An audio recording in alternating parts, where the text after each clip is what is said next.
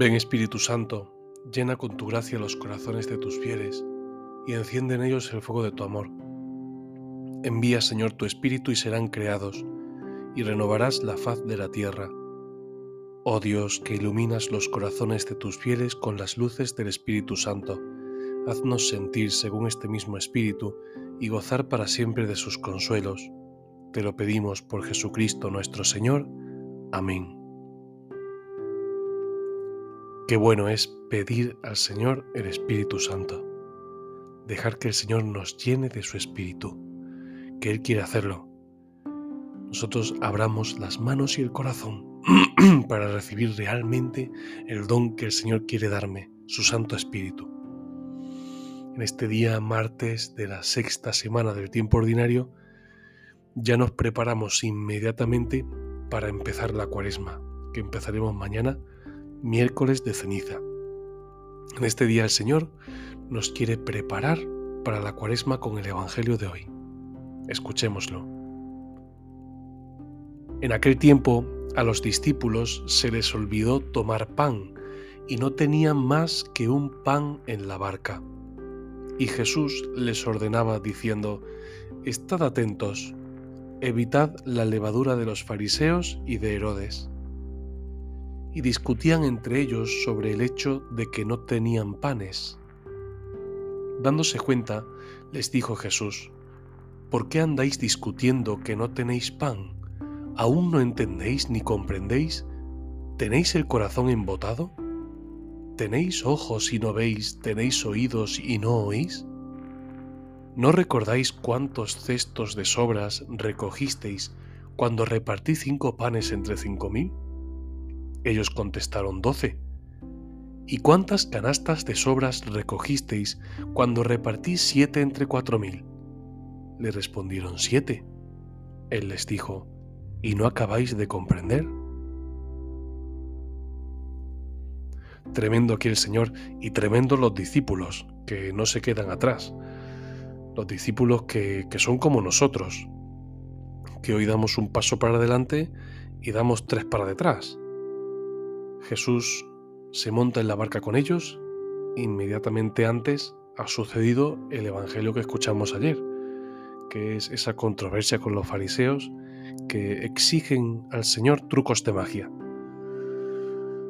Y inmediatamente suben en la barca, los discípulos no tenían pan y Jesús les ordena diciendo, evitad la levadura de los fariseos y de Herodes. Una advertencia que es genial para antes de empezar la cuaresma. Cuidado, cuidado. Porque aquí Jesús dice evitad la levadura de los fariseos y de Herodes. Ahora lo veremos. Pero sobre todo, evitad aquello que nos hace y que nos hace de una manera o de otra. La levadura al final es lo que hace el pan y lo hace esponjoso, lo hace... Al final el Señor dice, cuidado, Cuidado, como en otra ocasión, cuidado con lo que sale de dentro. Evitad la levadura de los fariseos y de Herodes. Podríamos pensar, intentar profundizar un poco en esto. La primera lectura en la carta de Santiago, él tiene dos pequeños párrafos en los que nos puede intentar dar luz acerca de lo que es la levadura de los fariseos y de Herodes. Dice así, a cada uno lo tienta su propio deseo, cuando lo arrastra y lo seduce. Después el deseo concibe y da luz al pecado, y entonces el pecado, cuando madura, engendra muerte.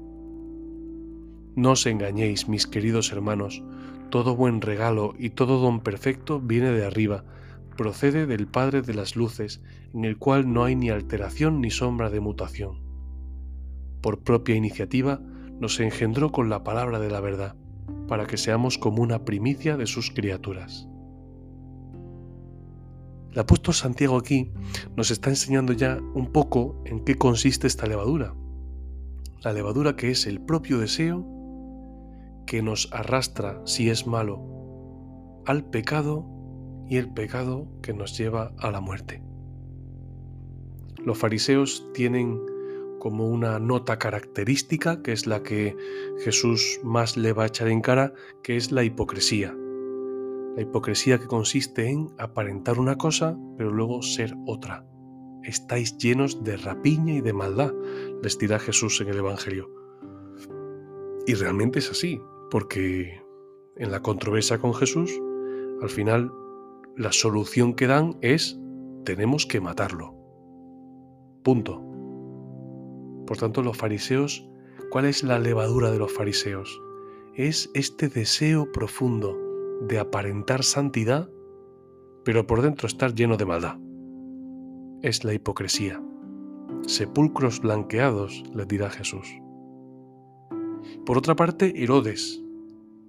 Herodes que tiene mucho parecido con los fariseos, porque Herodes también funciona totalmente colgado de la pura apariencia.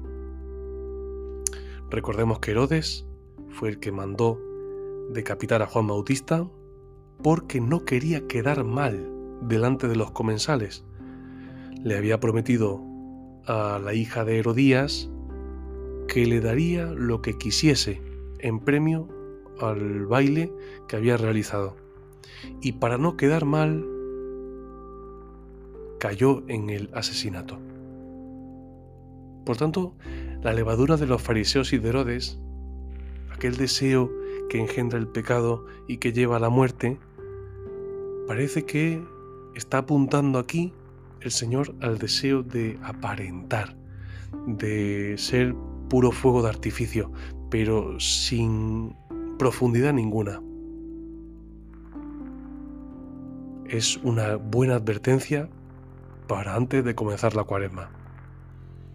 Antes de comenzar la cuarema podemos preguntarnos, ¿cómo puedo yo vivir menos de apariencia y vivir más de verdad? Puede ser moderarse en el uso de las redes sociales, puede ser cualquier cosa.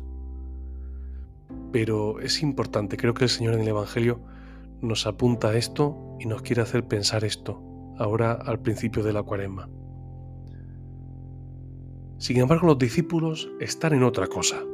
Ellos se ponen a discutir cuando Jesús habla de levadura. A alguno, más inteligente de la cuenta, dijo, levadura, pan, no tenemos pan. Y entonces ya se ponen a discutir sobre que no hay pan. Y entonces Jesús les pone, les pone firme.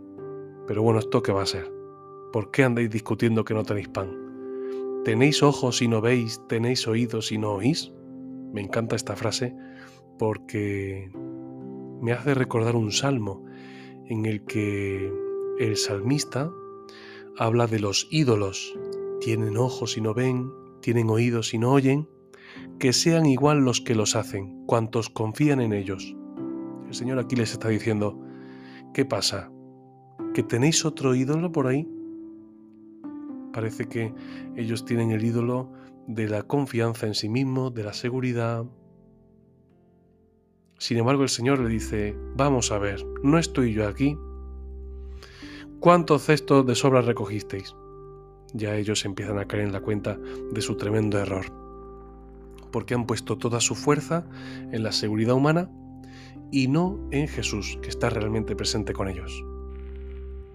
Por tanto, fijémonos en lo que el Señor quiere hacernos entender. El Señor quiere hacernos entender que tenemos que evitar vivir bien pagados de nosotros mismos. Vivir como si yo mismo fuera súper santo, súper bueno, porque yo lo valgo. Mm, no vivir de la apariencia y vivir, sin embargo, radicados, cimentados en su gracia, en su bondad, en su fuerza. El tiempo de la cuaresma que mañana empezamos es un tiempo de dejar atrás, de quitarse. Por eso pidamos al Señor que nos despoje, que nos despoje de todo aquello que no nos hace poner toda nuestra confianza en Él. El Señor quiere hacer esto y quiere despojarnos de esto para darnos vida, vida verdadera.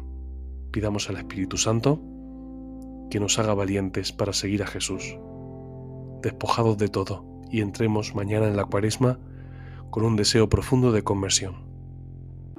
Ven Espíritu Santo, te amamos, ven Espíritu Santo, te necesitamos, ven Espíritu Santo, te invocamos junto con María. Oh Señora mía, oh Madre mía, yo me entrego del todo a ti, y en prueba de mi filial afecto, te ofrezco en este día mis ojos, mis oídos, mi lengua y mi corazón, en una palabra todo mi ser, ya que soy todo tuyo, oh Madre de bondad, guardadme y defendedme como cosa y posesión vuestra. Amén.